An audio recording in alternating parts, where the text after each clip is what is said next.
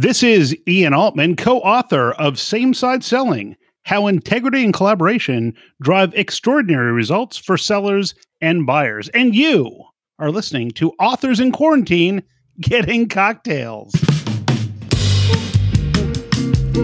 Hello, and welcome to this hopefully short lived series that will be airing in addition to the weekly Marketing Book podcast interviews.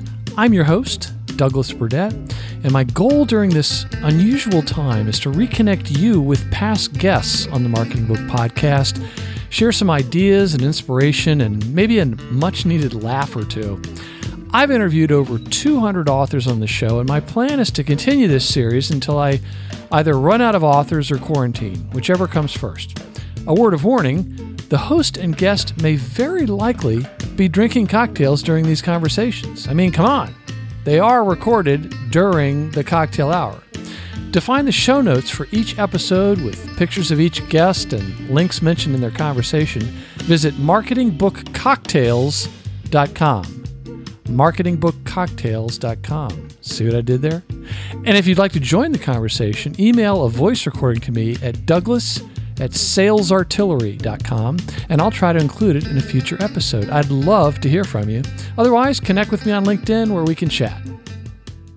Ian Altman, welcome to Authors in Quarantine Getting Cocktails. What's going on in your quarantined world?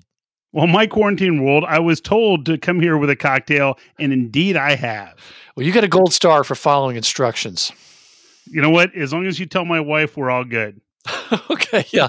And uh, kind of a running joke on the show is uh, that she's already been uh, messaging me saying, please keep him uh, as long as you can uh, on this call. It, it's so she can have a bit of a break. Um, it's no joke at all. She had asked me, she said, How do I contact him? And how long can this be? Normally she says, How long are you going to be? In this case, she said, How long can this be? And I said, Well, you know, I don't think it's going to be really that long. And she said, Well, take as much time as you need to make sure it's thorough. Just leave me the heck alone. yes, Mrs. Altman, you're welcome. We've never met, but someday, you know, you can thank me with a, a nice, uh, a nice red. Now you are drinking uh, red wine. You should tell us what kind, and you have uh, like a wine cellar, don't you? You know, indeed we do. Um, we do have a wine cellar.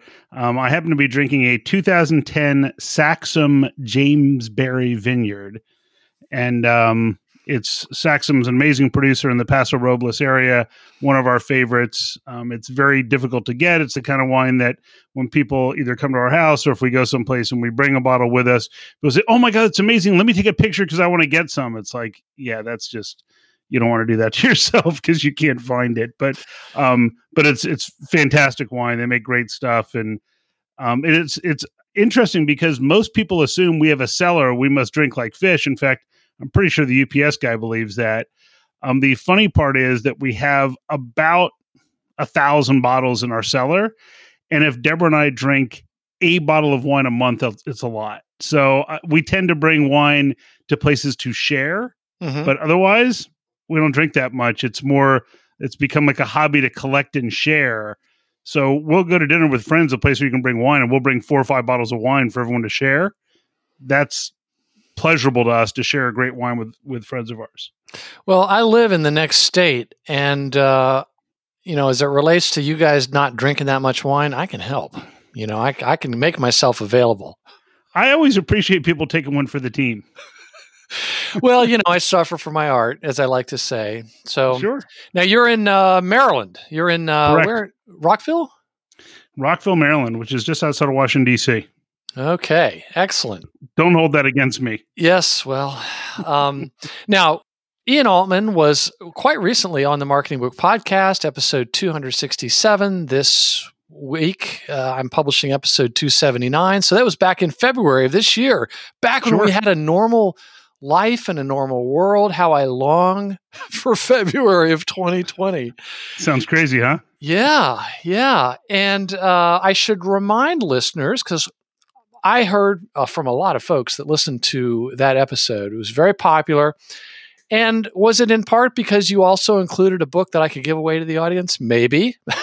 Maybe it was. That's a terrific book. It's one that's uh, got me thinking, and it even before I even interviewed you, I was already doing some things uh, that you outline in the book. But I should remind folks that I would ask Ian to tell us about himself, but he's, uh, you know, he doesn't want to talk about himself. So I've got some notes here. he spent two decades as a founder and CEO of a professional services consulting company and then a software company. And then he combined uh, and then sold his companies. And he served as the managing director of the acquiring company. And then in the next three years, he grew the valuation 20 fold to more than $1 billion. You got to have the pinky in your mouth when you do it. I do. I do.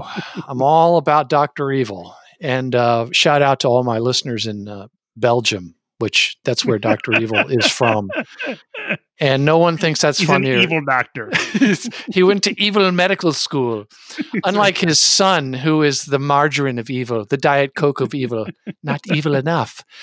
So, but that's real impressive and that's interesting and you know uh, a feat most of us will never accomplish but what's really important is that ian altman was a child actor in in hollywood right indeed yep i was and so I've this you're the second uh, child actor that I've interviewed on uh, Authors in Quarantine Getting Cocktails because I also interviewed your friend Andrew Davis. I lost all my gigs to Andrew Davis. really? and so when I talked to Andrew, I said, you know, it's so great to know you and Ian and to know that something good happens to a child actor because it seems like there's, I only hear about child actors that just, you know, had really rough times after their after that or during that period of their life, and just for the rest of their lives, they're they're trying to recover from that. Many are in recovery, and Andrew then explained to me that that only happens to really good child actors. Absolutely true. Absolutely true. The really good ones have problems. People like me, and I'm assuming Andrew was much better than I was, but um, people like us, um, you know, it's you really don't have to worry about the fame and um, and money going to your head. It's rather just a whole bunch of work, and then you wonder one day why you're doing this. Mm. so Ian, there's a a story or two about you in quarantine, and I was wondering if you could tell the story of your daughter being overseas in Colombia just as it was shutting down. Yeah, it was, uh, was mid March, and our daughter, who for the this entire academic year studied abroad, so she spent the first semester in Mexico City, the second semester in Cali, Colombia, and no, she's not a Spanish major; she's an international business major at Tulane. In fact, she'll be starting her senior year in the fall. And so, hopefully at junior, Tulane, hopefully at Tulane. Well, you know what, Tulane's pretty pretty uh, progressive that way. I think they already said, yeah, we're going to be here. So we hope you are too. Oh, good for them. And, um, and they, and they, I think that'll probably, uh, that'll probably move forward fine. So in this international business program, there was someone who set up the program and was very generous in, in helping set this up, who prior to this, prior to setting up this, this program had commented to the people at Tulane, Hey, what's with you guys? I keep interviewing people who claim to have international business experience. They've never lived outside of the country. They don't understand other cultures, what's going on. The dean, uh, uh this is by legend, the dean said, Well, I mean, if we are going to do that, it would cost millions of dollars. This guy's a fund manager out of New York. He said, Well, how much? And the guy told him, he took out his checkbook and said, Make it happen. And now my daughter is one of the 20 students each year is in this program. And, um, and so they have a total of a max of 80 students across all four years who go through this program. And so there she was in Cali, Colombia We were contacting her and said, Hey, look, you got to get out of there. You're not going to be able to get home. And she said, No, you know, I've got a friend coming to visit me. Everything's fine. There's nothing going on here. And we're like, No, no, you don't understand. And of course, three days later, she says to me, um, they're shutting down the country. I got to get out. I'm like, yeah, that's what we've been saying for the last three days. But of course, she's 20, so she already knows everything. Well, and the worst person to hear it from would be dad. Exactly. Exactly. Well, it's kind of a tie between me and Deborah, but um, I think that indeed she didn't want to hear it from either of us because she had already had plans. And so now all of, all of a sudden we have to get her back. And thankfully, you know, for, for all the negative things we say about airlines, um, the people at United Airlines did an amazing job. Now, admittedly, I've flown over a million miles with United Airlines. I spend a obscene amount of money each year with them. I'm someone they treat as one of their better customers. I sent an email to my contact and said, Hey, Rachel's in Colombia, as you know. We're trying to get her back. I, have been on hold, haven't been able to reach anybody.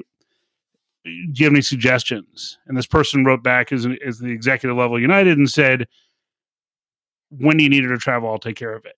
And everything got arranged, and she arrived home. And when I went to pick her up at the airport, this is Reagan National Airport in the Washington, D.C. area, I was one of, I think, three cars in the parking lot. The entire oh, airport wow. was like empty. And normally, normally you could drive up five levels and, and end up parking it, basically in an Altoids tin or something that size because the spaces are so tight. And I just pulled up to the parking space right in front of the door, walked walked across the uh, the sky bridge, she comes off her plane. I see her. She walks out. We, we go down to baggage claim. Her bag is waiting there. Now, keep in mind, we know that her bag was on the plane with her and she was coming from Colombia, So she had a couple big bags. There were five people on her flight. Oh, wow. her flight, her, her bag was sitting there. Get her bags, walk out of the car, boom, we're home. And of course, there's no traffic anymore. So, you know, it's, it's, in DC, the traffic capital yeah, of the country. It's in DC. Normally, if I knew when her flight was coming in, it would be like, all right, I got to leave an hour and a half before her flight just to get there, even though it's 20 tomorrow, miles. Honey. Yeah, not anymore. So it was, and at the same time, my wife was going to um, help our son get moved out from the Ohio State University, where he's a student, because he had come home for spring break. And then during spring break, they said, oh, by the way, no more school. We're going to do everything remotely. So you got to come get your stuff, which. Oh, so she and your son had to drive back to Columbus yeah. to get everything? Yeah. So, so they went back to Columbus and got it. At the same time, Rachel was arriving from Colombia. And so I said, well, look, I can drive with him. And she said, yeah, I, if there's something that gets messed up in the flight, you know who to contact and how to do it. Oh yeah. I, will go drive with him. You pick her up. And, you know, it was, it was interesting because at the time, we didn't know Alan was going to take her to clear customs immigration because people were saying we're telling nightmare stories. It was taking five six hours. We we had given her a five hour layover um, to get her connecting flight to DC, and she said she was through with her bags in 15 minutes from when she landed. My goodness. Yeah.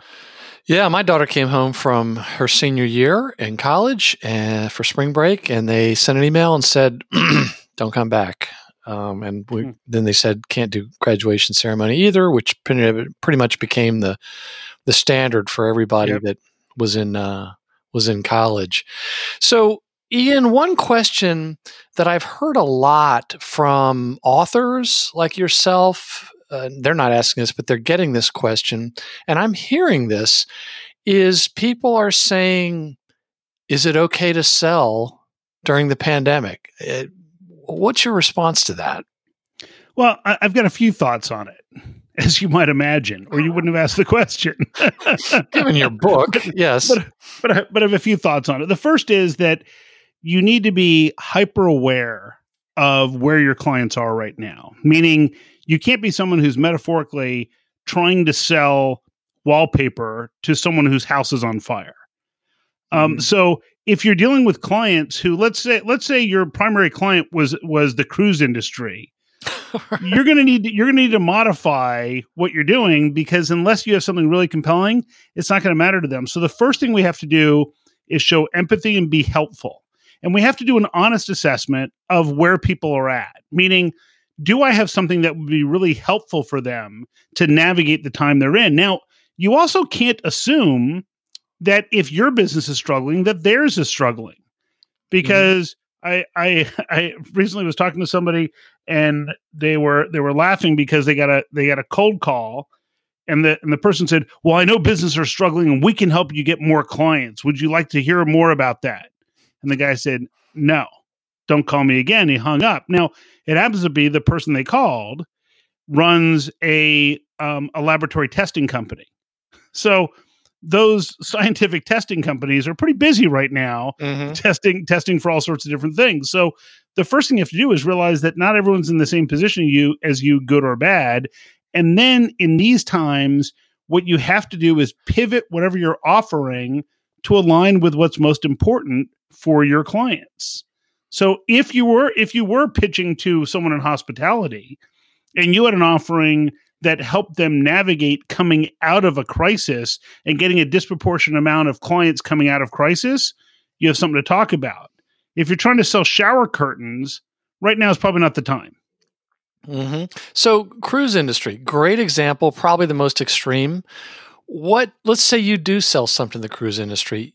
It seems to me you could still be reaching out to your customers, at least, just to, to at least say hello and ask what's going on there. Could you couch it by saying, look, I realize you guys are probably not buying anything, but I wanted to find out you know get a firsthand uh, accounting of, of what's going on there. Yeah, you, you don't even you don't even have to say, "Hey, I realize you're not buying anything." You can just say, "Hey, you know, I'm reading all the news, and it's got to be tough.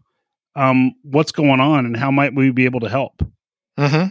Great. You know, for, forget about what our products and services are, but how might we be able to help? And they might say, "Oh, well, one of the biggest challenges we're facing is X and Y." Or if you said, "Let's let's say, like in you know in in your um, non podcast business as a digital agency. This is not a business. Let's just be real clear about that.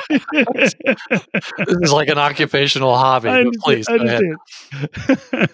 um, you know, I, I, host a podcast too. I totally understand.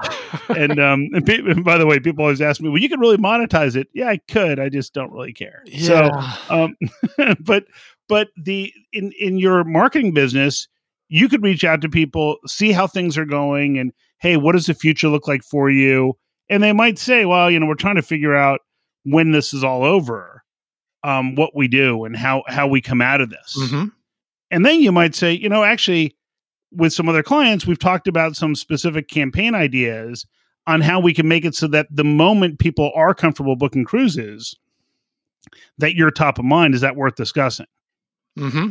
And, and now it's like, oh, yeah, that now you became relevant. But if you don't have something that's relevant, then you're just going to come across like all of these peddlers who the one thing I've noticed post COVID is I get inundated with pathetic marketing pitches from people saying, Oh, I can help you with a combination of phone and LinkedIn and email messages. And I'm thinking, You mean as poor as this one? Yeah, no thanks. right? It's just awful. And it's just people who are they, they just have desperation in their font.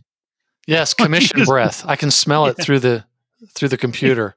Exactly. It's like it's like, oh my God, not not only do you sound desperate, but you're using Comic Sans. I can tell you're in trouble.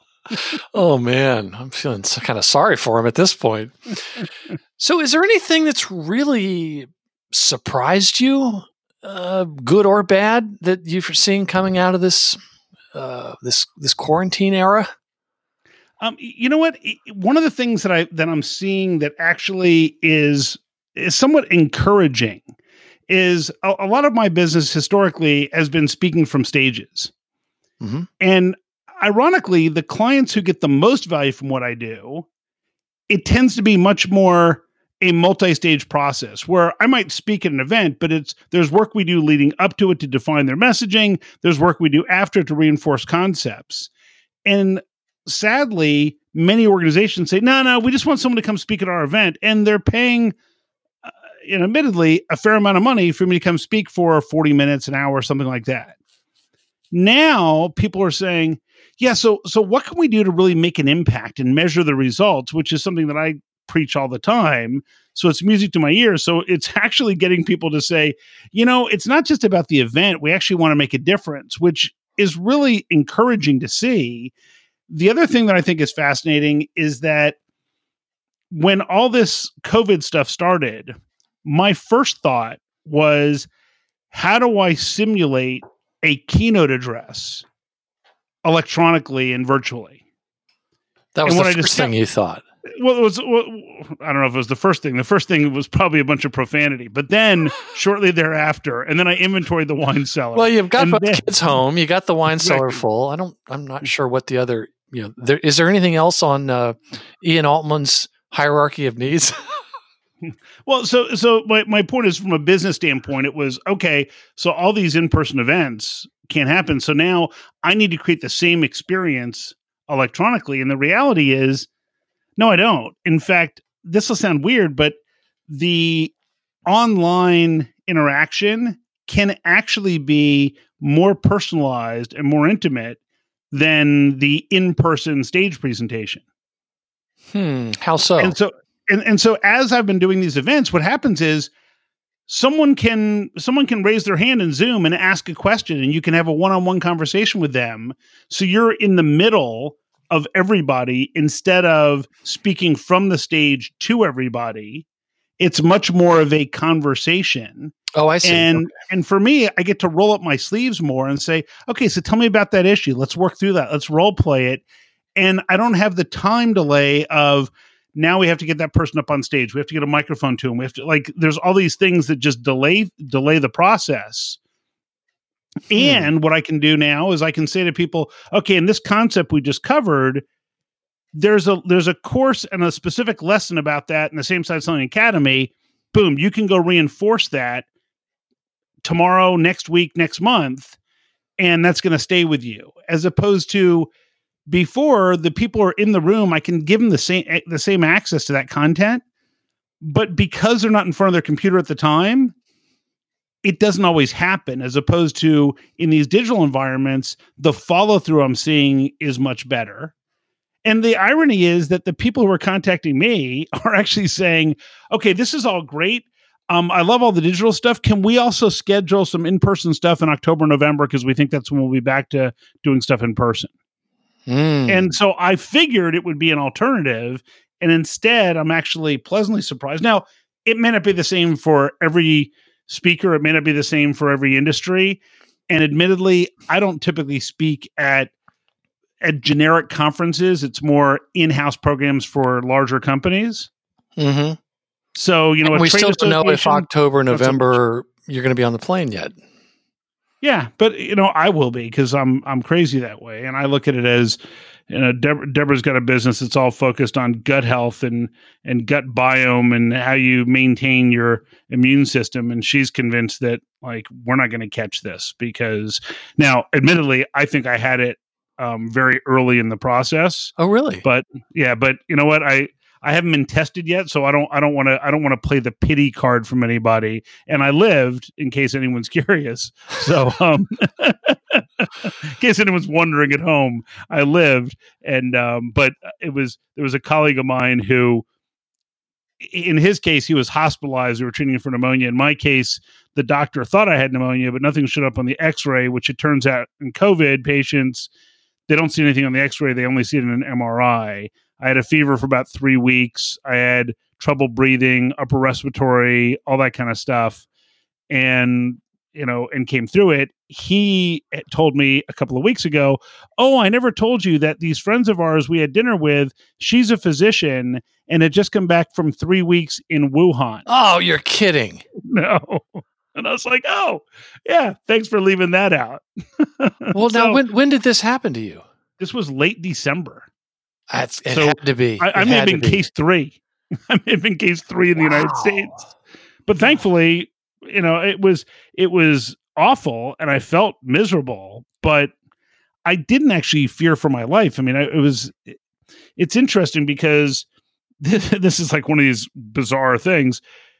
As a speaker, one of the things that you learn from speech pathologists is that if your throat is sore, if your if your if your throat is hurting from speaking too much, don't waste your time with lozenges and with um and with drinking stuff because none of those things actually reach your vocal cords. But instead, what you do is you breathe in hot steam, and there's a company that makes this device that you breathe in steam that helps make helps relieve um, any discomfort you have from a respiratory or from your vocal cord standpoint. And so, as I was having trouble breathing, I, multiple times during the night, I would get up and I would spend 15 minutes just breathing hot steam in. And then the research they're sharing right now says that one of the things that, that coronavirus doesn't respond well to, um, the two things are heat and moisture. And so, of course, it wasn't like, oh, I know what this is. I'll do this. It was just, wow, I'm having trouble breathing. I wonder if this will help. And maybe it had an effect and maybe it didn't. But um, uh, so I'm very interested in getting tested once a reliable test comes out. My doctor said, look, I'm 95% cer- certain this is what you had. And I'm also 99% certain that the tests they're giving right now aren't really telling us much. So let's wait until there's a reliable test. And I said, okay. Because that's what I do when someone says something that makes sense. So then it's likely you might not, or you might have an antibody at this point? You know what? Who knows? If I had it and if I had a strong enough case, which I probably did, and, you know, there's a whole bunch of ifs, but yeah, I'd, I'd, I'd hop on a plane, sure. My goodness. Yeah, I wonder if folks that traveled more uh, were much more likely to have have got those things. But you see, Ian, when you said you went to somebody else's house for dinner, I immediately thought, I bet he brought them some wine too. I probably did. yeah. See, now you got to stop doing that. You got to let me come over and help you with that. But yeah, just just an idea. Just an idea. See, I couldn't have my wife and I couldn't have a wine cellar with a thousand bottles because you know what that would look like to us? A, a big to do list. Or a big vending machine. That's right. We would feel compelled to get to work on it rather than collecting it. But you know, we're all we're all a little bit different. So do you think that all of this is going to have any permanent effect on on how sales are done? Uh, yeah, I do. I actually do because I think what's happening is people who were convinced there's no way I can do this business without being in person have now figured out ways to do business without being in person. So, people, I, I do a lot of work with companies in the wealth management space and nearly every one of them would have said in the past oh yeah everything has to be in person. There's no way. You you you have to do everything in person. That's our business. It's the way it operates. Mm-hmm. and in coaching a bunch of clients because i work with clients remotely as well and have for years and those clients i coach we've now helped build their skills for handling initial meetings and final meetings and all you know client onboarding all remotely digitally.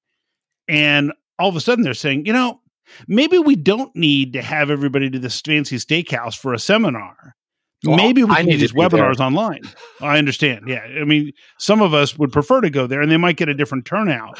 But the bottom line is people have now figured out a way and what happens is people have gotten much better at being concise mm. because they would give these these seminars at a fancy restaurant and they'd spend 45 minutes to an hour going through their material.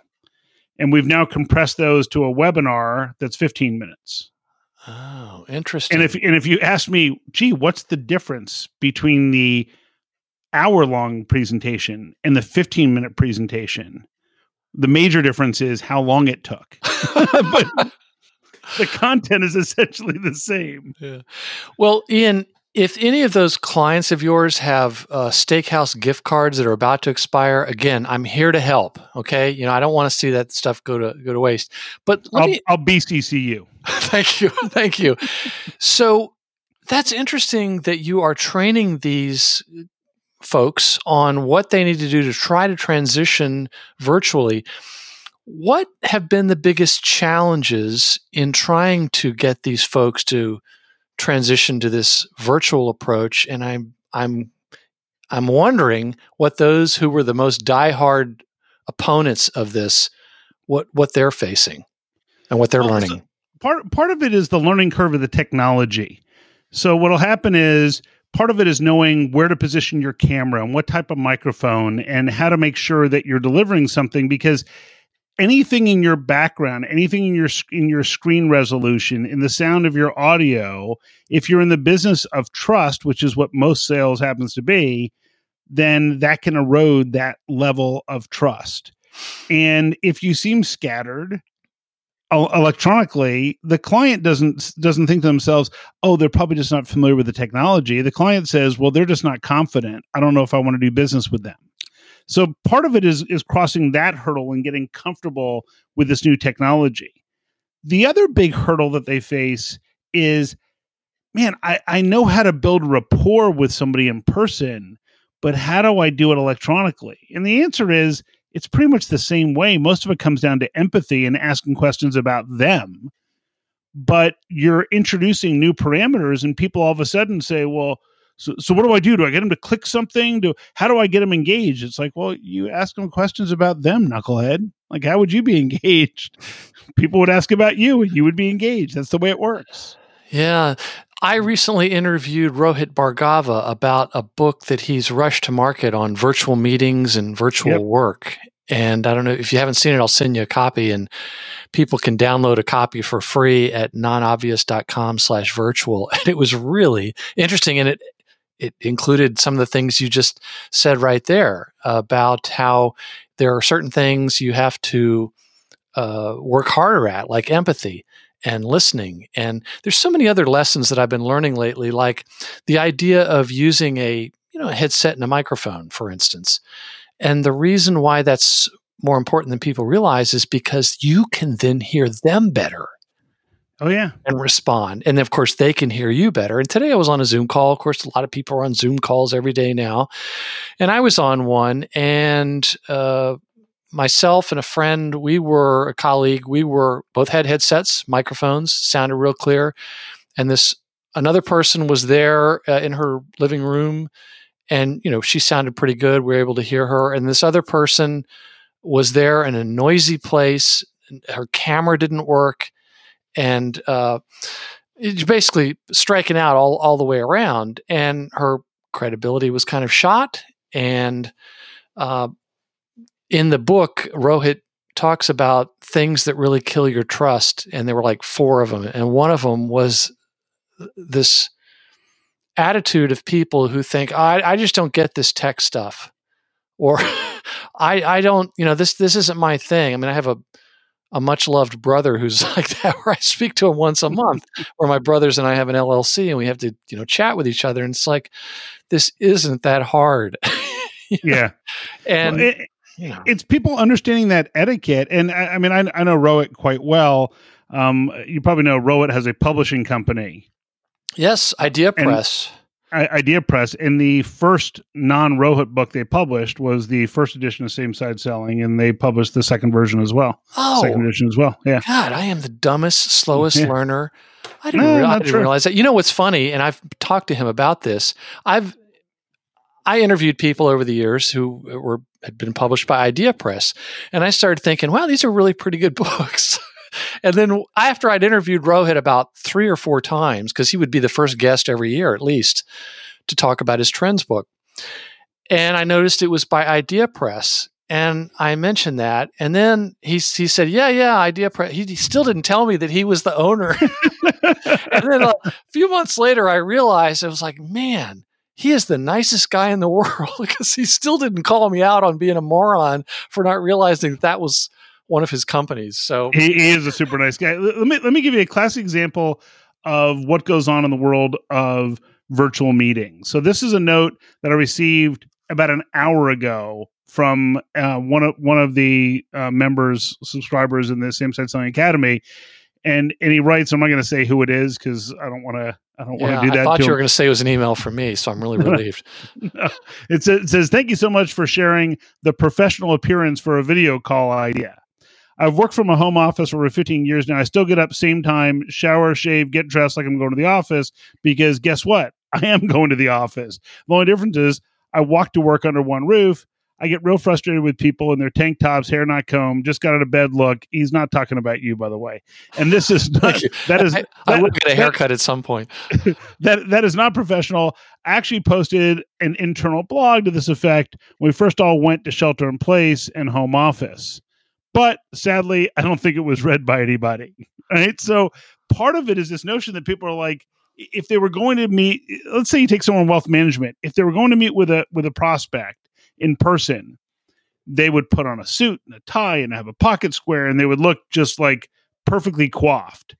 And now they're meeting with someone electronically and it's like they're using their phone from their car and the kids are in the back seat. now, if that's the only way you can do it, then I, I give people there's there's a, a course I, I produced called Growth in Crisis that I give people free access to. It's a three part course and it talks about different things to do. And hey, if you're in that situation where maybe you're a single parent, your kids are home, there's nothing you can do about it, then how do you make it make that okay? Because you can say to people, look, you know what? I apologize. I'm a single parent. My kids are here. Normally they wouldn't be. I've given them a task. Hopefully, they won't be interrupted. They won't be interrupting us. But I just want to let you know that up front. Then when it happens, people are like, "Okay, I totally understand." Mm-hmm. Because that's just life, and that's the way it works. It's interesting. When I recorded that, I need to re-record it because I recorded it wearing, you know, button-down shirt, sport coat, pocket square, and I had three people who said, "You know, it's kind of the COVID thing. Yeah, I, I would lose the jacket." and it's just Oh. interesting that it's like, huh, okay, I can do that. Interesting. Yes, I remember seeing an article in the Wall Street Journal a while back, and it was about the same thing we're talking about about how to appear. And uh, one part said, you, "You really do need to wear pants." And I just thought that was funny. And they said, "No, there was some meeting. Somebody, the dog needed to get in. They stood up, and they weren't actually wearing any pants. They had a shirt on." And they walked away, and everyone was like, "Hey, uh, dude, we we can see you on the camera." Yeah. So I love uh, it. Yeah, but I mean, just in, in the manner in the manner of full transparency, I do wear like uh, you know athletic shorts, workout shorts, but I'll put on a nice button down shirt if I'm meeting with a a client or something like that, just because I I want to you know show some some Dude, respect. I, I, I, I can't unsee that. hey, I didn't say I was wearing a thong. I'm wearing you know they're like workout pants, you know shorts. Oh, I'm wearing a leopard print thong right. and a plaid shirt. and Yeah, the problem no. is the patterns clash. Yeah, no, I dress like the Tiger King at home.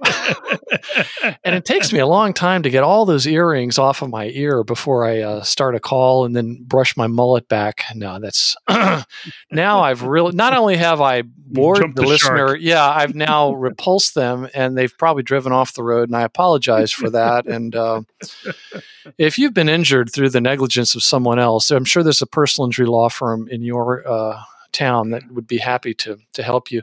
So, Ian, is there anything that's really worrying you in particular? Uh, you know what? The what's worrying me most is how many people are worried. What I mean by that is i- is th- this is you know th- this this is a terrible virus and it's highly infectious and it's serious. And I think that in some cases we we have sensationalized everything so that we already take a routine a routine event and 0 to 10 make it an 11. Mhm. So when there actually is something that's pretty serious, we're taking that to 25. And so the the challenge right now is I see people saying, "Oh, well we can't possibly reopen until there's a vaccine and a cure." And it's like, "You know what? I think that as a nation, everyone agreed, "Hey, we're going to flatten this curve." And that way we protect the people most vulnerable and we make sure our hospitals aren't overloaded. And what people may not realize is that hospitals are having a ton of financial trouble right now, not because of COVID, but because they're shut down and all of the money making procedures they do aren't happening. So they're actually laying off people.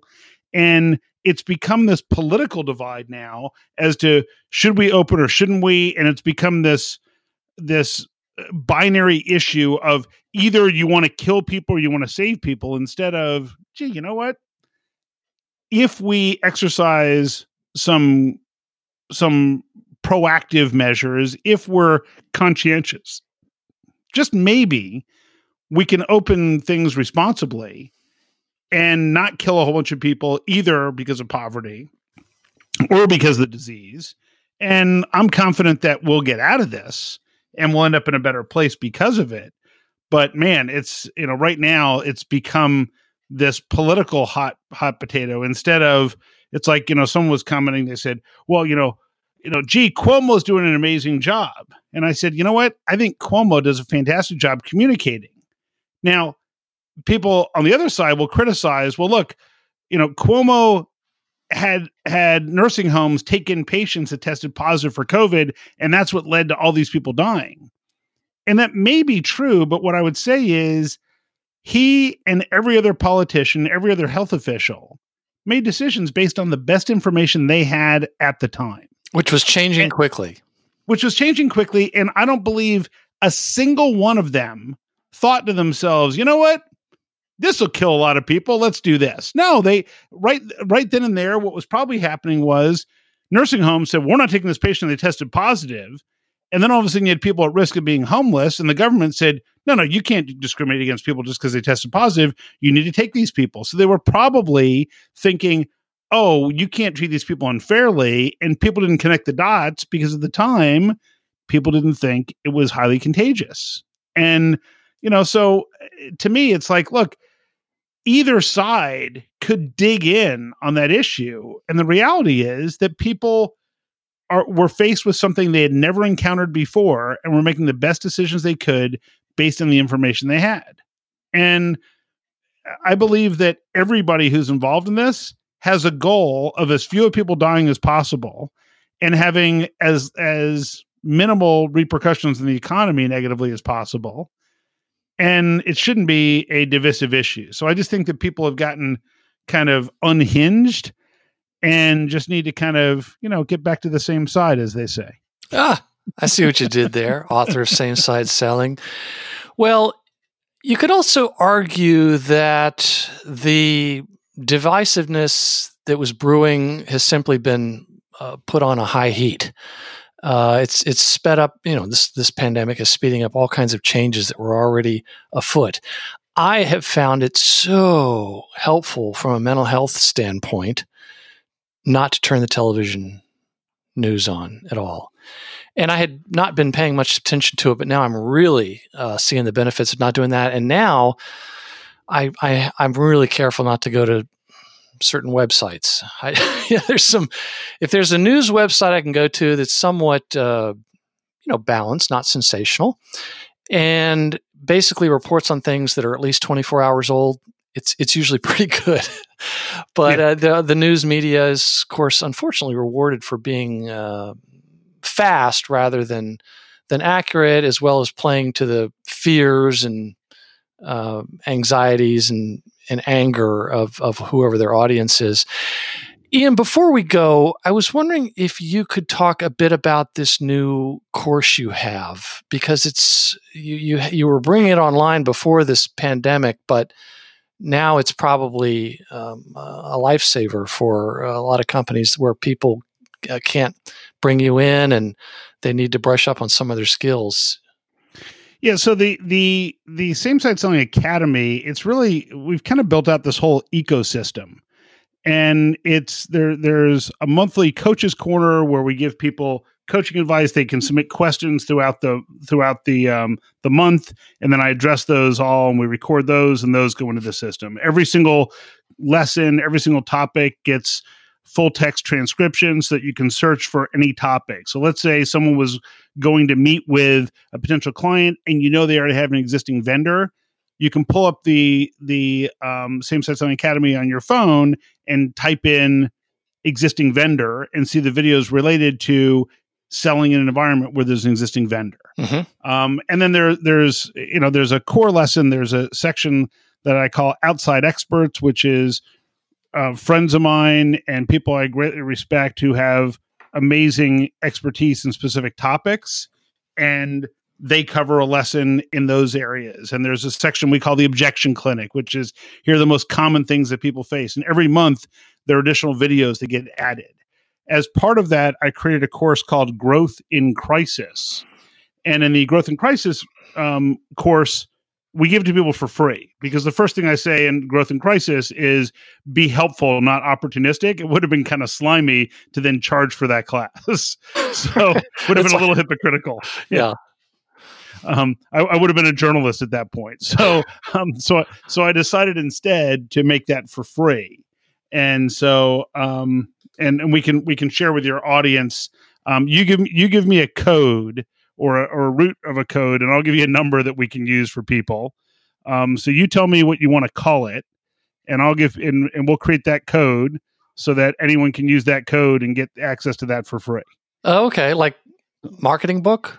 Like so, we're gonna have it be marketing book one. So the code will be marketing book one. So people will go to samesidesellingacademy.com slash marketing book and then when it prompts you for the code, you will type in marketing book one, all lowercase, and you'll have free access to it. Anybody who's listened to this. Oh, wow. Well, super. And I'll make sure to include those instructions in this episode's show notes at marketingbookcocktails.com.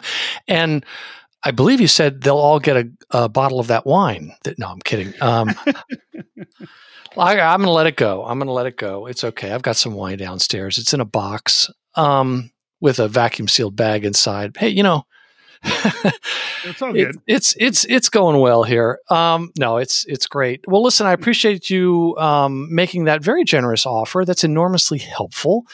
And so people can learn more about you at ianaltman.com. And then the book website is samesideselling.com, but Same Side Selling Academy is where people can go for that promo code. And seriously, listener, I didn't know he was going to do that. So just the kind of guy he is. Well, listen, Ian Altman, I really appreciate the opportunity to catch up with you and uh, talk a little bit about the book that I liked so much. And I hope that uh, you and your family stay uh, safe and healthy and sane. And thanks again for coming on Authors in Quarantine Getting Cocktails. Douglas, always a pleasure. Thanks for having me on.